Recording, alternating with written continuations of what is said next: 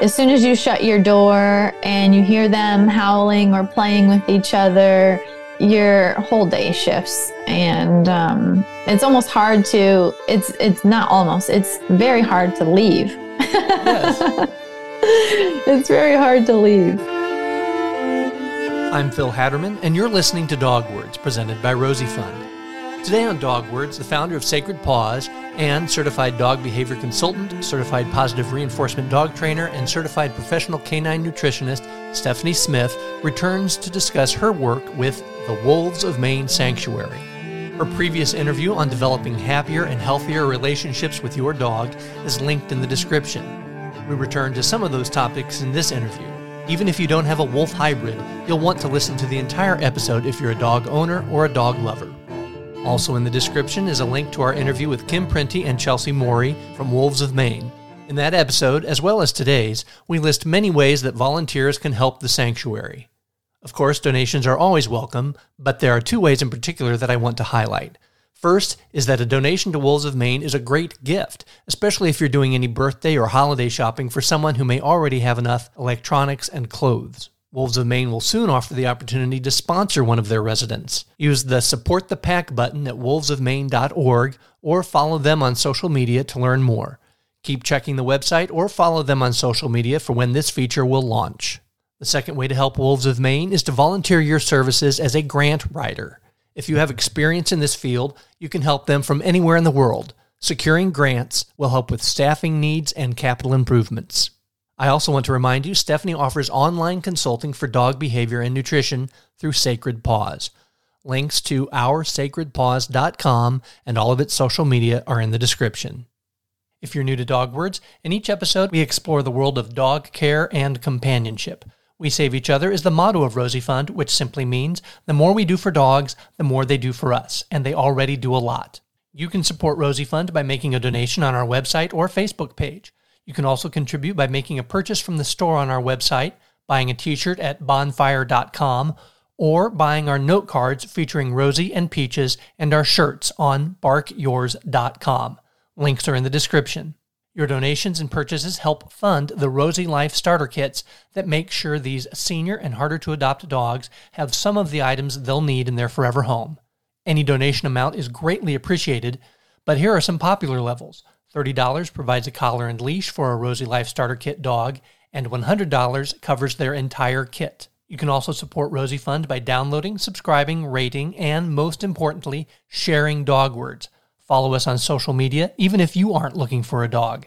Watching and sharing the videos helps our channel gain exposure, bringing awareness to our cause and giving shelter dogs much needed attention. Our free Rosie Fund YouTube channel offers great videos of Rosie, Peaches, Vinny, and shelter dogs looking for their forever home. We welcome your comments, questions, and suggestions, especially if you have an idea for a topic or guest. Go to the podcast page at rosiefund.org to share your thoughts.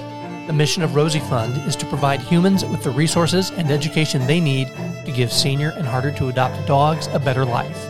We thank you for joining our mission. I am delighted to welcome back to Dog Words Stephanie Smith. If you did not hear the Sacred Paws episode of Dog Words, that will be linked in the description. And you don't have to hear it before you hear this one, but I think after you hear this one, you'll want to go back and learn more about what Stephanie does and what Sacred Paws offers for animal owners, animal lovers. Stephanie, welcome back to Dog Words. Hi, Phil. Thank you so much for having me on your show again. Uh, this is such an honor to be back. So, yeah, that's validation that I wasn't just blowing smoke when I said I enjoyed having you on and thanked you for being on the last time. The fact that you get brought back is, is validation that we loved having you on. You had great information. People enjoyed that interview. You were brought to our attention by the guests we had, Kim and Chelsea from Wolves of Maine talking about this wonderful person who has made their lives easier and the wolf hybrids' lives better with their contributions, and that person is you, Stephanie. So tell us just a little bit about what you do with Wolves of Maine. Thank you, Phil. So I am the lead behavior nutrition consultant at Wolves of Maine Sanctuary in southern Maine. And my role is to support them any way I can with regards to behavior remediation, cooperative care, of course, uh, nutrition, diet, more from the traditional Chinese medicine lens, but um, it's a pretty dynamic role. But uh, specifically, it's how can we support them moment to moment, day to day, and that includes all kinds of things. So, uh, if we have an emergency vet visit, of course, we prepare for that, but it, it means that I'm on site, maybe helping with that. I'm uh, helping prepare for other things. So, it's very dynamic in terms of what the organization needs and how it can support them in those avenues. In the previous interview, we talked about what you do with Sacred Paws and your approach to dog behavior and the human animal bond and working with those relationships.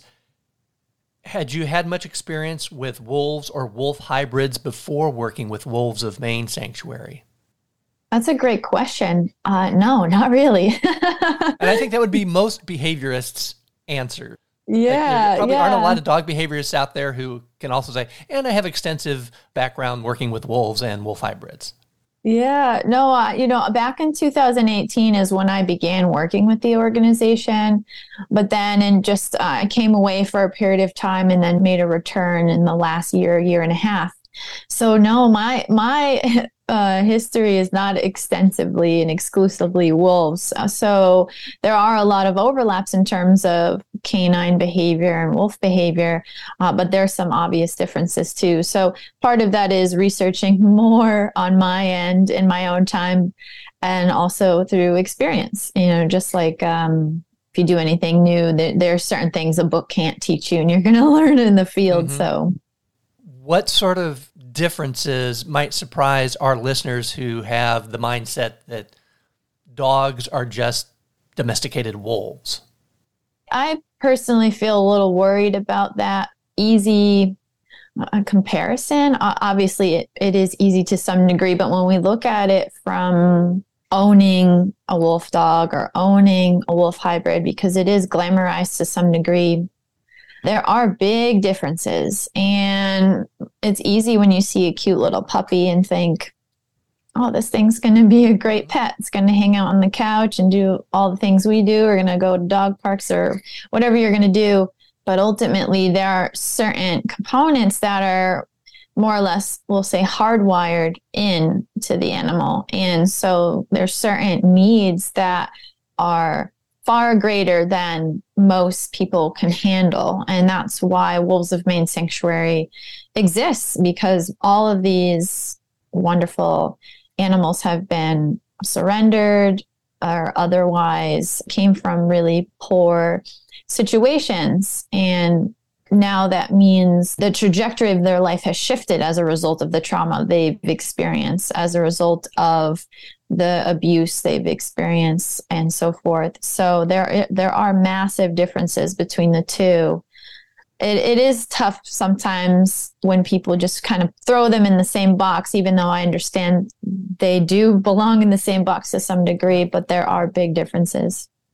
What are the first steps you take when a new guest is brought into the sanctuary? The biggest component is we have to be vigilant and really see with clear eyes. And what this means is for the rest of the life of the wolf or wolf hybrid, wolf dog, we are observing their body language. Just like when adopting a dog from a rescue, the first 90 days are critical because this dog just experienced a huge transition. Just like ourselves, if we were to have a divorce or move or go through some arduous event in our lives it usually takes some time to to process and digest the stress of that situation even if the wolf hybrid was mistreated or neglected it's still being taken away from the only humans it knew right. whether they were treating mm-hmm. it properly or not. Right. So now, even though it is being surrounded by people who love it and want what's best for it, they're total strangers. Hmm. Yeah. So the first ninety days are really important. Of course, for the rest of the lives, will we always be observing what they're experiencing, and then we set up a plan to best support them. And that plan is very malleable, and it, it shifts day to day. It, it shifts moment to moment, and there are so many questions we're not able to get answers about. And that's typical for rescue dogs as well in terms of what were the parents like? What what kind of lives did they live? What did they eat? What did was it a stress uh, reductive environment same thing with the grandparents what happened when mom was pregnant? Was that a, a good pregnancy? How many male dogs and female dogs were in utero that can shift behavior? And then what did they learn? What were their experiences? What happened in the first four months of their lives are really critical.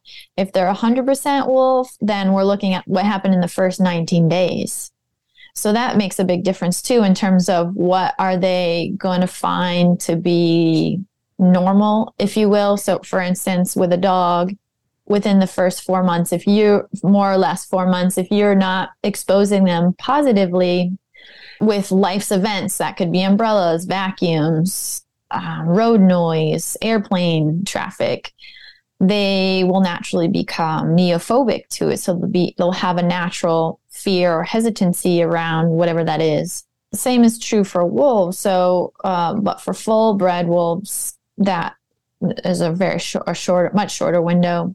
So we have to figure out well, did they have good exposure? Did they have poor exposure? Most of our uh, crew we call we call our kids. So most of our kids are have uh, unfortunately come from very unfortunate situations. So we have to really be mindful of what their needs are and and how to support them in the moment. So uh, you know to come full circle back to your question of what do we do with a newcomer? Like recently, we just rescued Howl, and he's so lovey. Oh my goodness, what a sweetheart. But he did come from a situation that was very trying, and certain traumatic events have greatly affected him. So as we get to know him, we have to figure out what oh what is triggering him. You know, he's in a new environment. Is he um, struggling with the wind? Is he struggling with uh, bugs? You know, he lived inside his whole life, so he's eight years old and now he lives outside, although he does get some time on a couch getting belly rubs. Uh, but um, now he's in this new environment. And, and so there's so many factors and and watching his body language is absolutely key to supporting him and to support the staff and giving him a good life while he's with us you can anticipate what some triggers might be. For instance, you identified he lived mostly inside, so maybe outside things like bugs and birds might be a trigger for him, so test for that. But you can't possibly anticipate every trigger or test for everything. For instance, volunteering in a shelter, you'll have a dog that he gets along with other dogs and seems to get along with children and people. But then the first time somebody walks by with a stroller, this dog f- freaks out. Well, we didn't test mm-hmm. for that. Mm-hmm. Or the first time a guy walks by wearing a bandana on his head, he freaks out. It's like, well, we couldn't test for strollers and bandanas in the shelter without someone just happened to walk in like that. Do you get those sort of surprises where you think, okay, we have this dog in a good situation and we've kind of figured out what is most comfortable for them. And then a year or two later, it's, oh, that was out of left field. Yeah, absolutely. So, especially living in a seasonal area, we're located in southern Maine and we're entering our shoulder season. So, it gets rainy and muddy and a little yucky. And it's mm-hmm. cold. So, things like the swooshing of a waterproof jacket can be a trigger, wearing a hood can be a trigger. Puffy hats that mm-hmm. look like squirrel tails can be a trigger. So, seasonally can certainly be a factor if our wolves and wolf hybrids and dogs are adverse to snow or rain or uh, the sound of equipment. So, one thing we do on site is we prepare them for the next season by taking out the snow blower and running it from afar and then moving it around the yard so they can sniff it and get used to it again. Because of these triggers that we can't necessarily always anticipate, what we do try to do is have some plan in place in terms of okay plow season's coming can we move the plow up and down and just get them used to that sound again? And just watch body language. If we had anyone triggered by that then we would begin a, a plan of desensitizing slash counter conditioning which is to support them in having a new emotional state around what those sounds mean. You are probably way better at reading dog and wolf dog behavior than most humans, and the same can probably be said of the experienced personnel at the sanctuary. No one's going to be as good as a dog or a wolf at it. And I've talked about this before on previous interviews. Our dog Peaches was a tester dog when she was in the shelter at KC Pet Project. If a dog seemed to be okay with being in a play group any given size, they would put it in a play group where Peaches was at, and then they would watch how Peaches reacted to that dog. And she would show them this dog is socialized, or this dog needs correction, or this dog is scared, or this dog mm-hmm. is too aggressive. She would tell them before you could read any of the signs. And matter of fact, the behaviorist that we discussed this with was very upset when she was moved to one of their annex locations and he can no longer use her as his tester. She was the best tester dog. And it's like, now I have to do it on my own or find another tester dog. How much do you use the other wolves, either formally or informally, as your testers and even as the instructors for the other wolves or the new wolves and wolf hybrids? We like to move, what's the term? Slow as uh, was it slow, smooth, slow is smooth, smooth, smooth is fast. fast. yeah, that's a yeah, that's a special ops thing. I think seals yes. use that. Yeah, slow yeah, is smooth, so smooth is fast.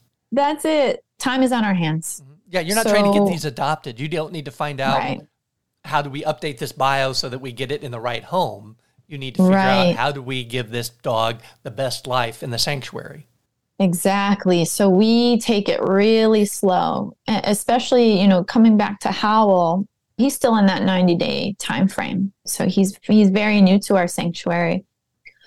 So we take our time in in having him exposed to other wolf hybrids and wolf dogs on site just merely by sniffing each other through the fence line the way we have things structured is that we can be hands off. This takes the human out of the element. So if, if we have a human on site that's not feeling grounded, that's maybe t- has any tension in their body, it could be stressed from the ride over, or whatever the case may be. What's nice about this approach is that we can really um, look at it pretty cleanly. We could, of course, rub against what's called barrier frustration when dogs or wolves aren't able to go through their proper greeting because there's a leash or an X pen or in our case a fence that can be an issue. So we would have to mitigate that but we haven't had to uh, mitigate that on site to date. So in terms of howl you know one there's a female dog named kaya and she is part shepherd part wolf. She's beautiful. And he really has a liking to her. And what we like to do is pair them off in terms of getting time to play together and making sure they're the appropriate play style. So, for instance, one of our wolves, Okami, he is I, you know, if he had a side job, it'd be like parkouring. You know, he was like, "How can I jump? You know, can I? How can I jump off of this and do this?" And he's pretty animated and super funny. But for a more retracted, shy, just enjoys looking around and exploring, that would be a mismatch, most likely. And of course, it all depends, but that potentially could be a mismatch. So for Howl, he's very much more gentler, likes things a little bit more calm, doesn't like a lot of stimulus.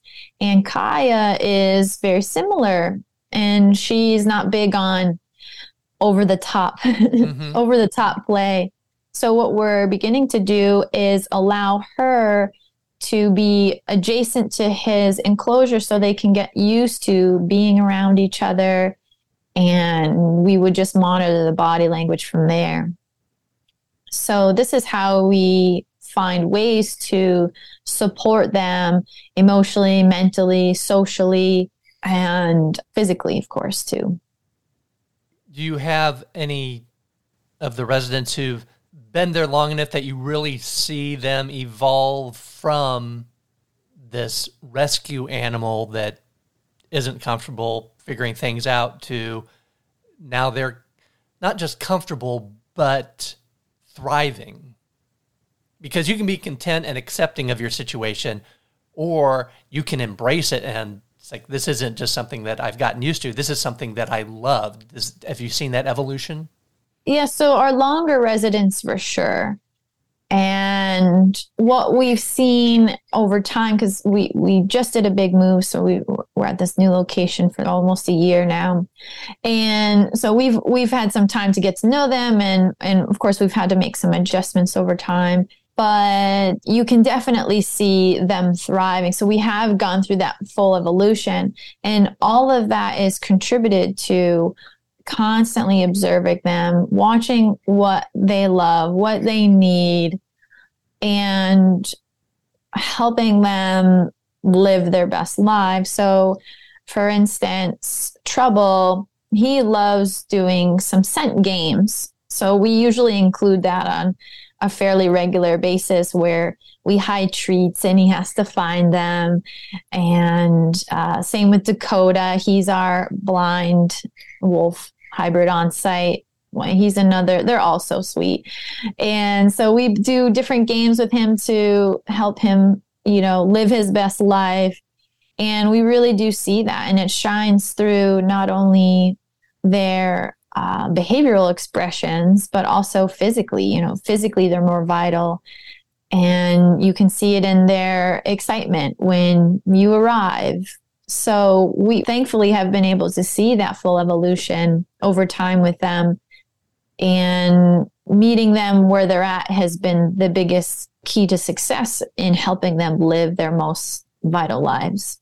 You mentioned pairing dogs based on their personality, their play style, so that it's compatible. So they're going to have their favorite wolf partner. Do you see any of them gravitating toward particular people? that they have their favorite human. They do. Yeah. So like our director, Kim Printy, every time she pulls up, the whole pack erupts. It's really adorable. So they howl and it's they'll do it for about a minute as she's, you know, coming in and so they all love absolutely love her. Um, How great who, must it be to be her, no matter what kind of day you're having, like dealing with paperwork or there's a plumbing issue or contractors or just you didn't sleep well, but then you get that. How must yeah. that turn your day around?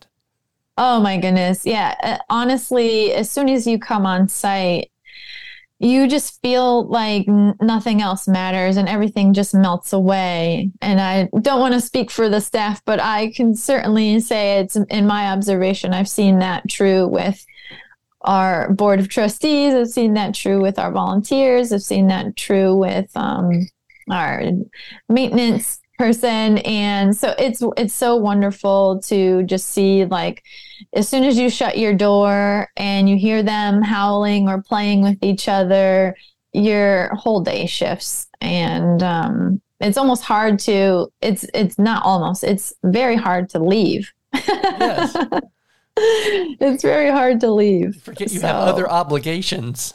Yes, yes, you can get just lost in their world, and it's a good place to be lost.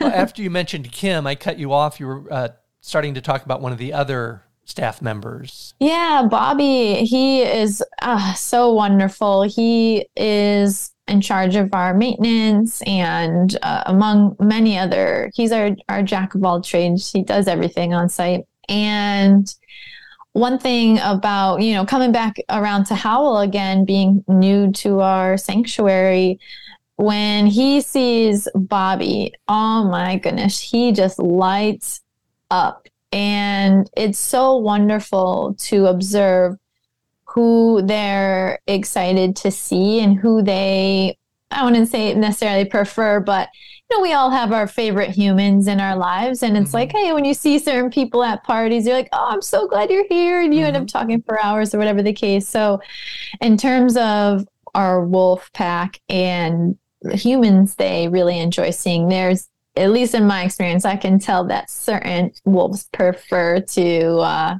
they're excited to see particular humans for sure. The contributions that you can make to the sanctuary are obvious because of your background with dog behavior and nutrition.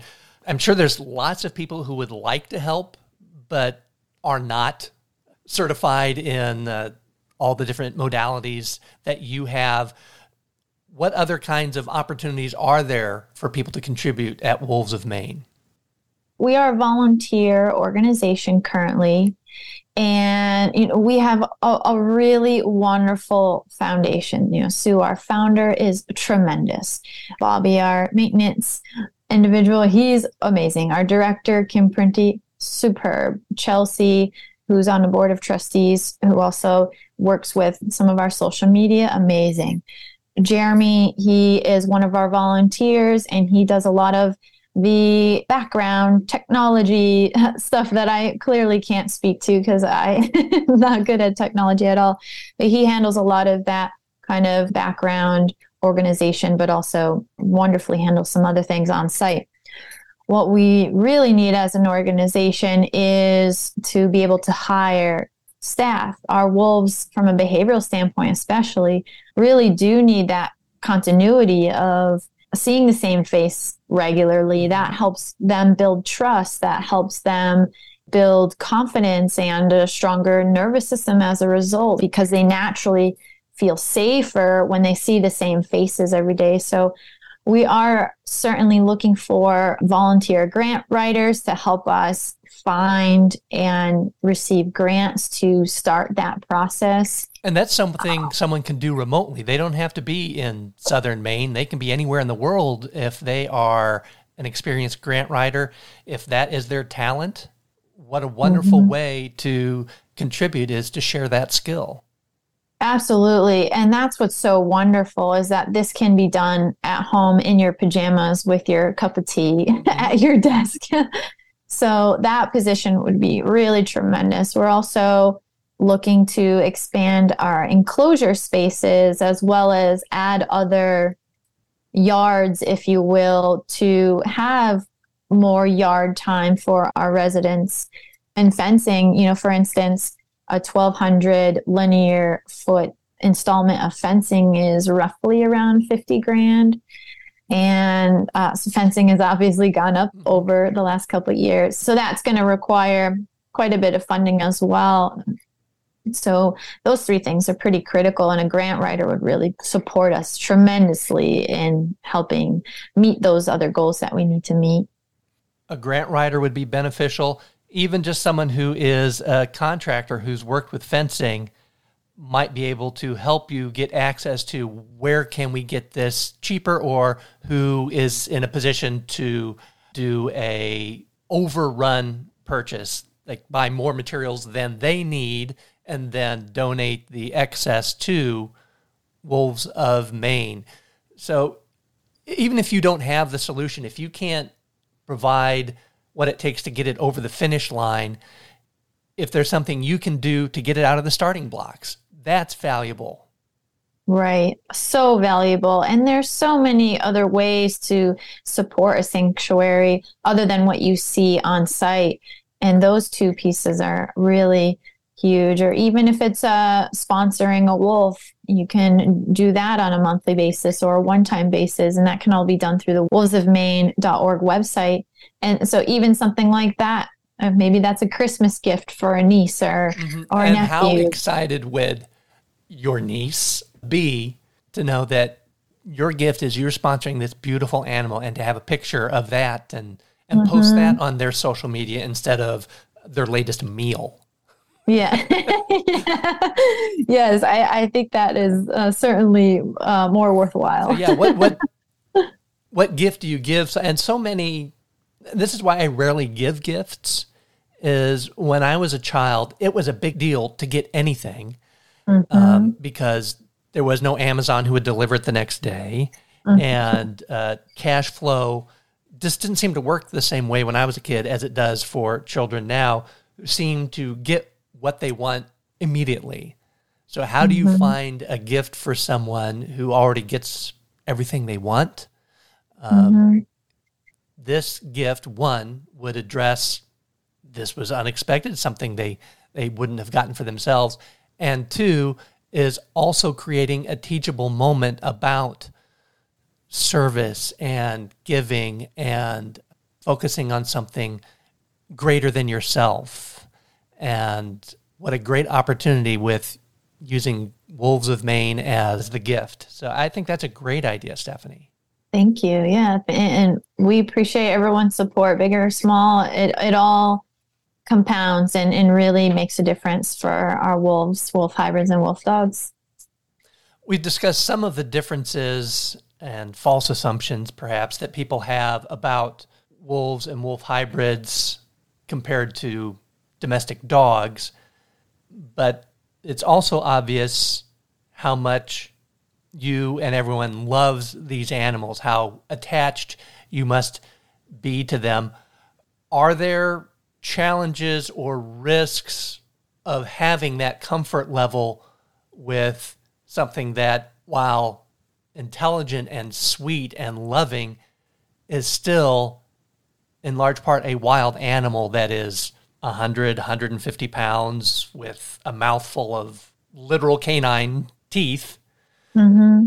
does complacency sometimes set in how do you stay vigilant and careful around what can be a very dangerous situation that's a great question and you know the same parallel can be used with dogs too oh, because we as humans do get comfortable and therefore we do miss signs. and know? And there's so many tragic stories about, you know, children left alone with a dog. He was so sweet with, you don't leave a dog alone with an infant or a toddler mm-hmm. because again, you don't know what all the triggers are and right. You don't want to blame the victim, but odds are something happened with the child that triggered the dog. Yeah. That's yep. not the child's fault. That's not the dog's fault. That's the caretaker's fault who mm-hmm. created the situation.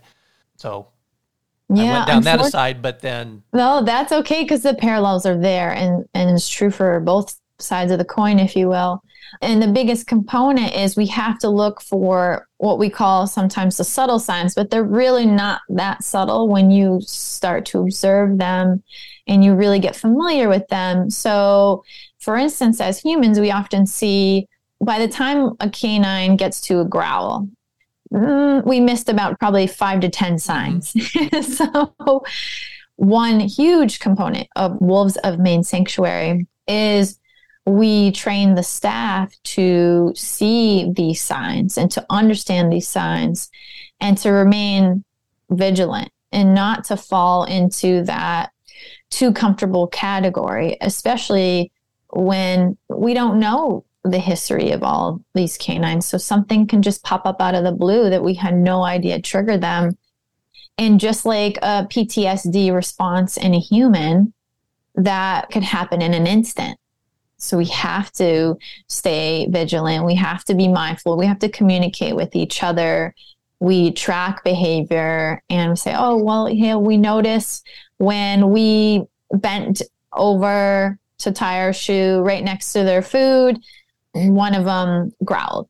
So, okay, well, we're next to their food, so that's one thing. Mm-hmm. But we also bent over, which in the canine or hunched over, bent over in their proximity can be very rude in the canine world. So, we train the staff about canine etiquette, canine body language, and we do so throughout the year so we can help prevent any of those potentially dangerous situations from happening. Do you do the training or orientation? Do you have a role in that for anyone who's new to help them understand here are the things you need to look for? I do. Yeah. So I am the one who will do all the trainings regarding behavior and safety, right prevention, stressors, how to identify triggers, what body language we can use to support our wolf hybrids and wolf dogs nervous system so they stay regulated and feeling good instead of potentially triggered. And in addition to that, our interns and our staff have to go through a process before they're able to be hands on to also add that extra layer of protection, not only for the interns and the staff, but also for our wolves, because it is a one strike rule in the state of Maine if there is a bite. So we're very mindful about that. And we want everyone to have an enjoyable experience. And this educational component is a big component of the wolf sanctuary and uh, especially anyone who's on site. We're also actively holding seminars for local colleges so that we can educate students who are in the behavior realm or working in or potentially earning a degree in ecology so, uh, the other thing that we actively do is educate the local college students. We visit schools and we talk to the children about safety and what wolves are and, and show them pictures of our residents. So that that is a big part of our role too is to educate people on how to be safe with their own dogs, but also to understand wolves and wolf hybrids and wolf dogs even though the focus of the training you do for personnel and for briefing visitors to the sanctuary on here is uh, what you'll be allowed to do and what you need to look for, do you get feedback from those trainings? Feedback that, oh, I'm going to have to rethink the way I interact with my own dog. I had not mm. thought about mm. that. The heightened focus of interacting with the wolf maybe reframes their interactions with domesticated dogs. Yes, that happens a lot. And I and that's one reason why I love these seminars, whether they're in-house or out of house, because it really helps people to start to pan out and see, oh wow, like how can I better support my dog? And oh, I didn't realize when I go to pick up my dog's favorite toy that he's upset and he's showing signs of lip licks and head turns or maybe his tail's tucked down or maybe he's frozen. Yeah. something you and think is so, a cute affectation is actually a sign of stress that you need to be responding to. Yes absolutely. You know, one of the biggest and i see this on social media all the time and it's it's hard to watch but when we see the ears go back and the big puppy eye, what looks like big puppy eyes, mm-hmm. and it, they look so cute, and like, oh, they want to be cuddled, and like, mm, no, that's called an appeasement signal, and they need space. They are triggered. Teaching these layers of canine body language is so critical, and the tool to empower people to take those tools and also see, oh, how can I now, let me observe my dog. What's going on in my dog's world? And wow, I didn't realize that the neighbor that lives above me stomping in the morning is triggering my dog. How can I support him with mm-hmm. that? So there's all those those layers that are are really important to set everyone up for success. And I, so I just love seeing those wheels turning and those light bulbs going off. We're like, oh wow, well I I I can you know use these tools to better support my family and better support my dog. Uh, yeah i see that almost always and I, I just love that.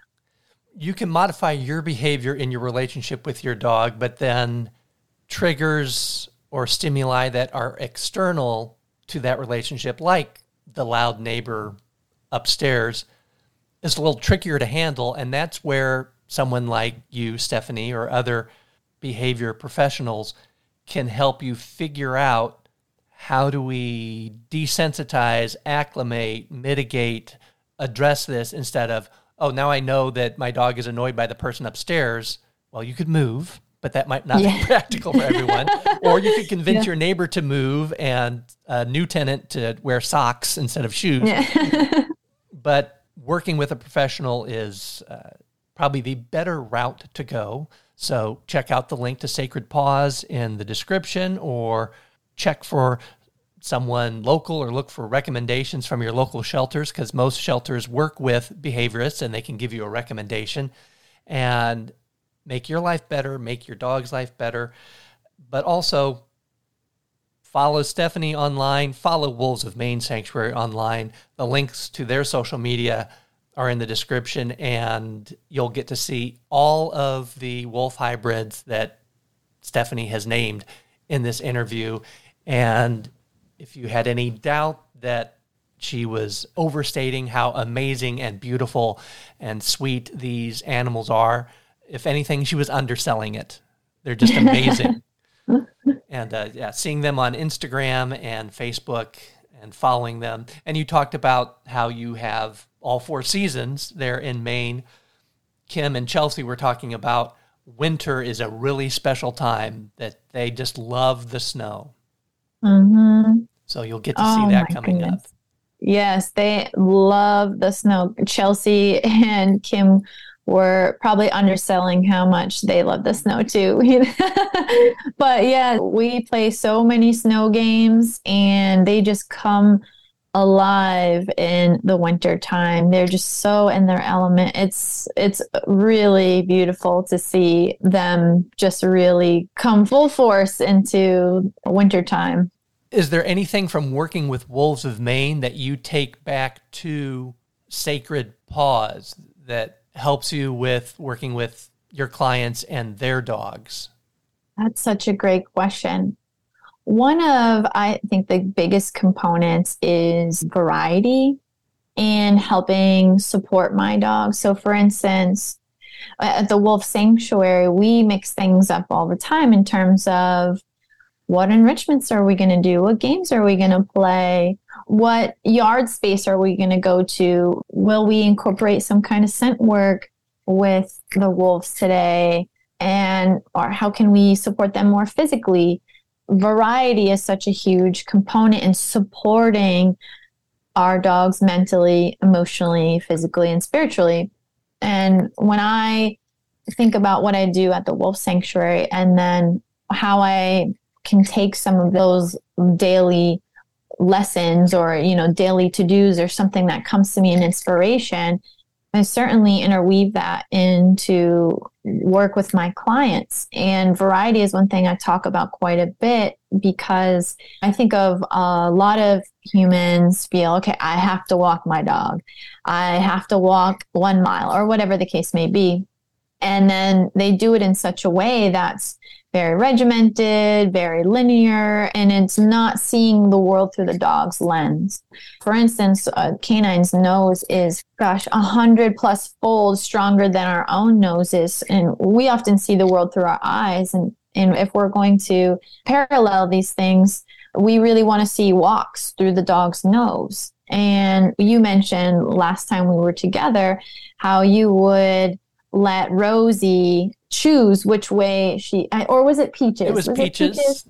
and peaches. i did the so same it, thing with rosie previous to that that she was mm-hmm. was the same way that she would let you know here's here's where i want to go it's like okay let's do yeah. that so yeah rosie and peaches definitely vinny not so much yeah so it's like you give them first of all you give them body autonomy which is really important. And obviously the the vetoes as you would call them i love that word so i'm going to steal that from phil and use mm-hmm. it the vetoes are hey we have a time constraint or hey this is not safe. And that's what we do as pet guardians. That's what a, a healthy parent does. And so the dogs are no different in that. And supporting our dogs through that body autonomy lens through that variety lens giving them agency and choice in their day is really critical. And if I remember the statistic correctly, one day of a dog's world is the equivalent of one week when we look at it from a human lens. So it's like when one day goes by, your dog lived a full week. So it's like, how can I make my dog's week? And and that's such a huge chunk of time. Giving your dog agency and what they get to do. Maybe they want a nappy time at a certain time. Maybe they seem to need to eat regularly at 7 a.m. or whatever the case may be. Those pieces are really critical. And I'm definitely certain to mention how that plays out at Wolves of Maine Sanctuary, but also in people's homes.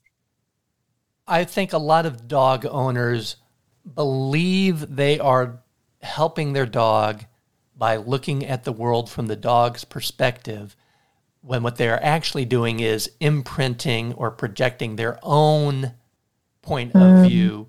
So they mm-hmm. think the walk is the dog's exercise, and we're going to go on this one mile route or this 30 minute route.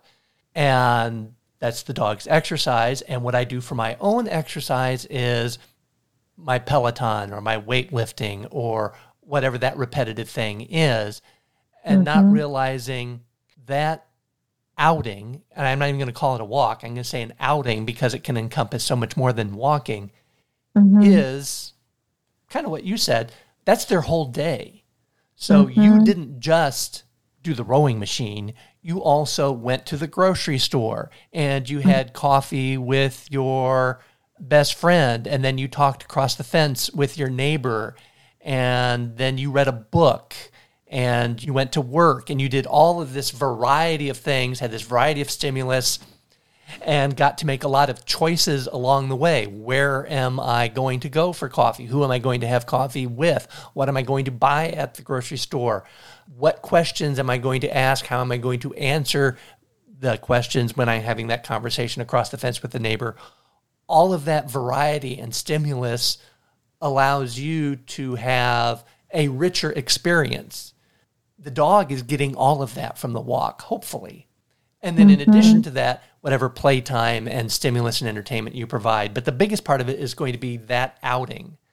Mm-hmm. So, to your point, how can you provide a richer experience? How can you give the dog body autonomy? How can you allow them to make choices and have a more fulfilling experience and more fulfilling life?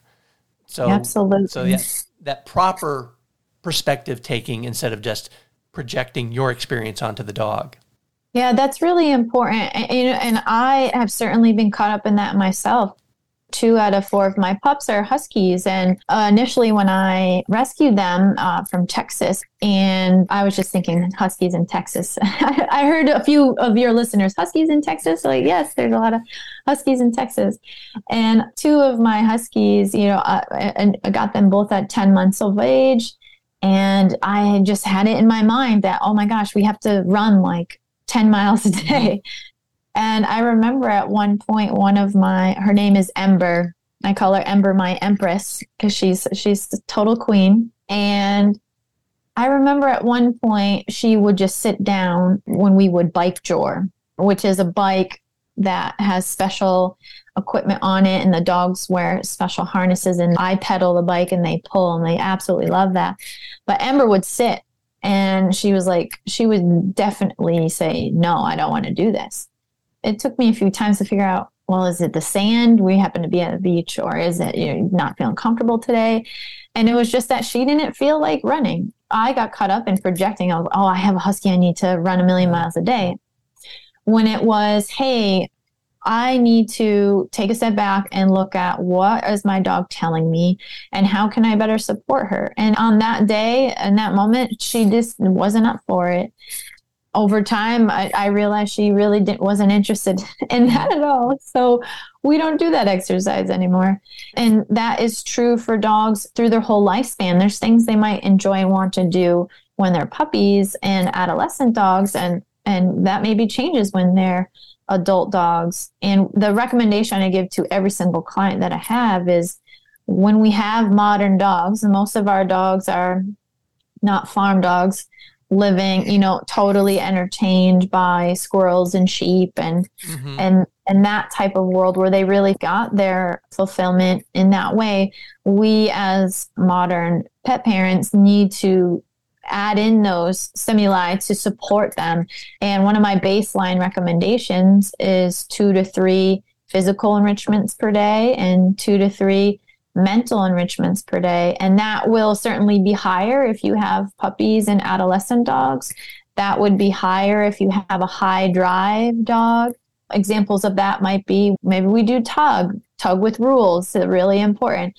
And that could be physical enrichment number one. Or we go for a walk, or maybe we use Sniffspot, where you can rent someone's backyard and let them run around and you get your own hour.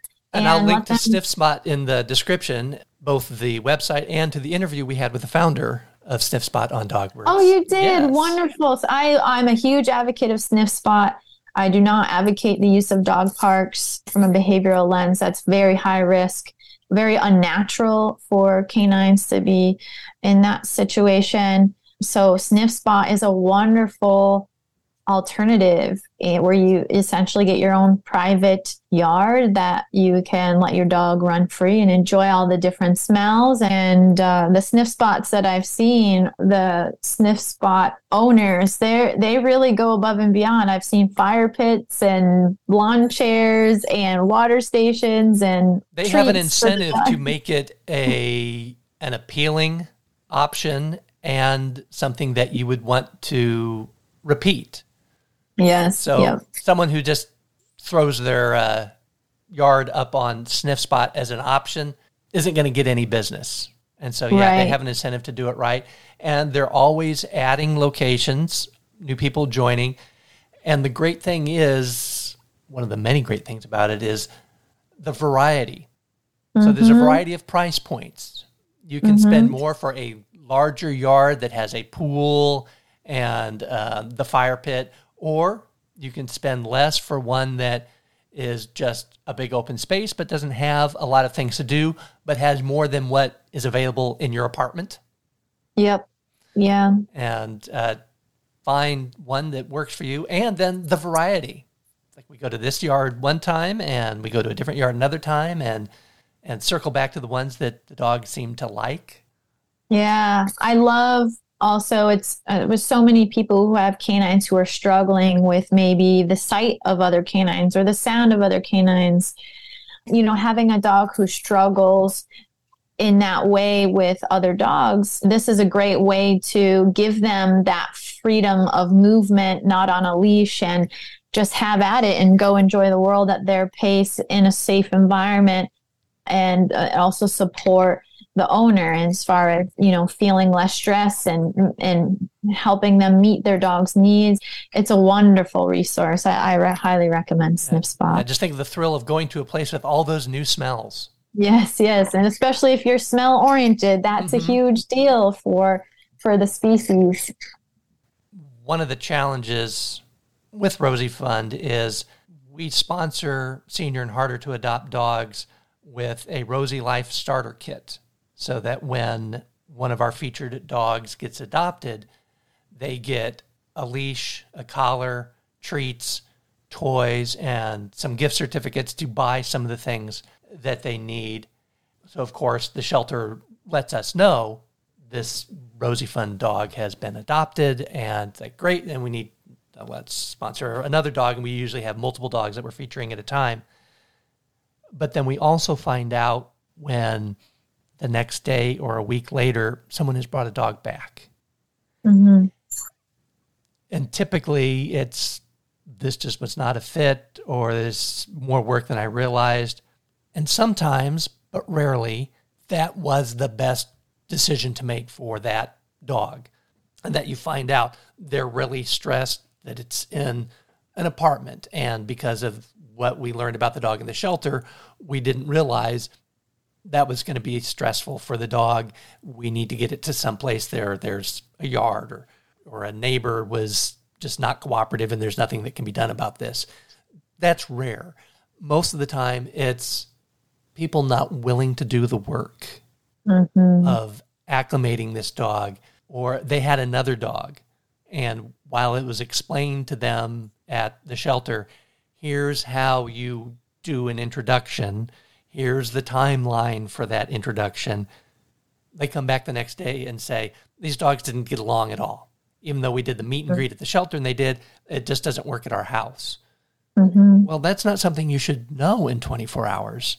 Right. There shouldn't have been enough interactions for you to make that determination with them mm-hmm. only being at your house overnight. Mm-hmm. And so I'm just circling back to if you adopt a Rosie Fund dog, a great follow up would be, and now I'm going to sign up for Sacred Paws online one on one. How do I introduce my dog to my new dog? How do I socialize them properly? How do I give them the tools to be successful? That you're making a commitment to this dog, and only in the rarest of occasions should that commitment be for just 24 hours or a week. Yeah, it's really important for people to realize, you know, the things, you know, growing up with Goofy and Mickey Mouse and Lassie and trying to think of some other dogs that we might have seen in our time. Th- those are the most, I guess, inaccurate depictions of canine and human relationship. And when you adopt a dog, it is just like getting in a relationship with a new friend or a new partner there's so much you need to learn about each other and it takes time. And oh you're triggered by the way I leave dishes in the sink. Well let's talk about that. So it's exactly the same in terms of when you adopt a dog, there's a history there. There's things that scare them, just like humans. There's things that, you know, that might scare them. So it's about how can I set myself up and my new dog up for the greatest success so that we're both in a place where we can learn and grow and support each other through the process. And I know a lot of people are still operating from that kind of program of dogs come pre-packaged and they know all their cues. They're never going to poop in the house and they're going to go with me everywhere. And that couldn't be further from the truth. So it's really important if you're going to adopt a dog to really be mindful that this dog is his own unique individual but also to seek support and positive reinforcement trainers is where I would start. If there's a behavior that seems a little bit more trickier, I would search out a dog behavior consultant or a certified animal applied behaviorist. And if it really seems like this dog needs more support, a veterinary behaviorist would be another option as well. So there's definitely support out there. And just know that this is just like changing a behavior of your own going on a diet, getting in a new relationship, whatever it is, it, it takes time and things that are worthwhile are not easy. And it's definitely worth the hard work of building a healthy and happy relationship with your new companion. And being open to the changes they might bring to your life that could make it better. So if they oh, don't yes. fit the template of exactly what you envisioned the relationship being, that doesn't mean you move on from that dog. Explore what they have to offer you. You you mm-hmm. meet a, a, new friend, a neighbor, and you hit it off, and uh, you think, oh wow, this this person could be a good friend. It might be someone you know I could I could play racquetball with, and you find out, oh, they don't play racquetball. Okay, well, mm-hmm. I'm out. Yeah. so, but wait a minute. They they recommend a book that you would not have otherwise read. They bring that into your life, and they introduce you to other neighbors that you wouldn't meet if you weren't friends with them. That all mm-hmm. this richness that they can bring to your life. But okay, so they don't play racquetball. That's a deal breaker. It's like, well, just because this dog doesn't fit your expectations, that maybe they don't want to play fetch, mm-hmm. or they don't want to pull your bike, as you described. You get so much more from them beyond that. Right. Oh, yes, absolutely. And honestly, every single one of my dogs in, in, in my life have been some of my greatest teachers, helping me really unlock things that I otherwise wouldn't have unlocked. And I really owe them that gratitude in terms of being a better person that I am today than I was yesterday and the day before and the day before because of that relationship we've built over time together and, and sharing our lives together. You know, it's not just this isolated, oh, the dog is um, a chair or a table and and yeah. you know you can just leave it and forget yeah. it. They're it's not like, an accessory; is, they're a part of no, it. Yeah. yes, absolutely, absolutely. I've said so. it many times on Dog Words. Dogs make us better people. Mm, yes, absolutely, they sure do. Well, I'm so grateful that you and Kim and Chelsea and everyone involved with Wolves of Maine Sanctuary are helping these wolf hybrids live their best life. But the most important takeaway is that there shouldn't be wolf hybrids. That it's great that there are sanctuaries like yours and others across the country that are taking care of them. But more importantly, listeners, the lesson isn't, oh, these are amazing creatures. I got to get me one. Mm-hmm. Don't promote this practice of breeding wolves with dogs because the majority of them don't end up in Wolves of Maine Sanctuary or any place like that. It is mm-hmm. a a much worse situation, and it would be better if we were able to get to the point where the wonderful volunteers and staff at Wolves of Maine Sanctuary can move on to other ways to serve their community and not have to have a wolf sanctuary. So, thank you for what you do, but let's continue the hard work of making it unnecessary.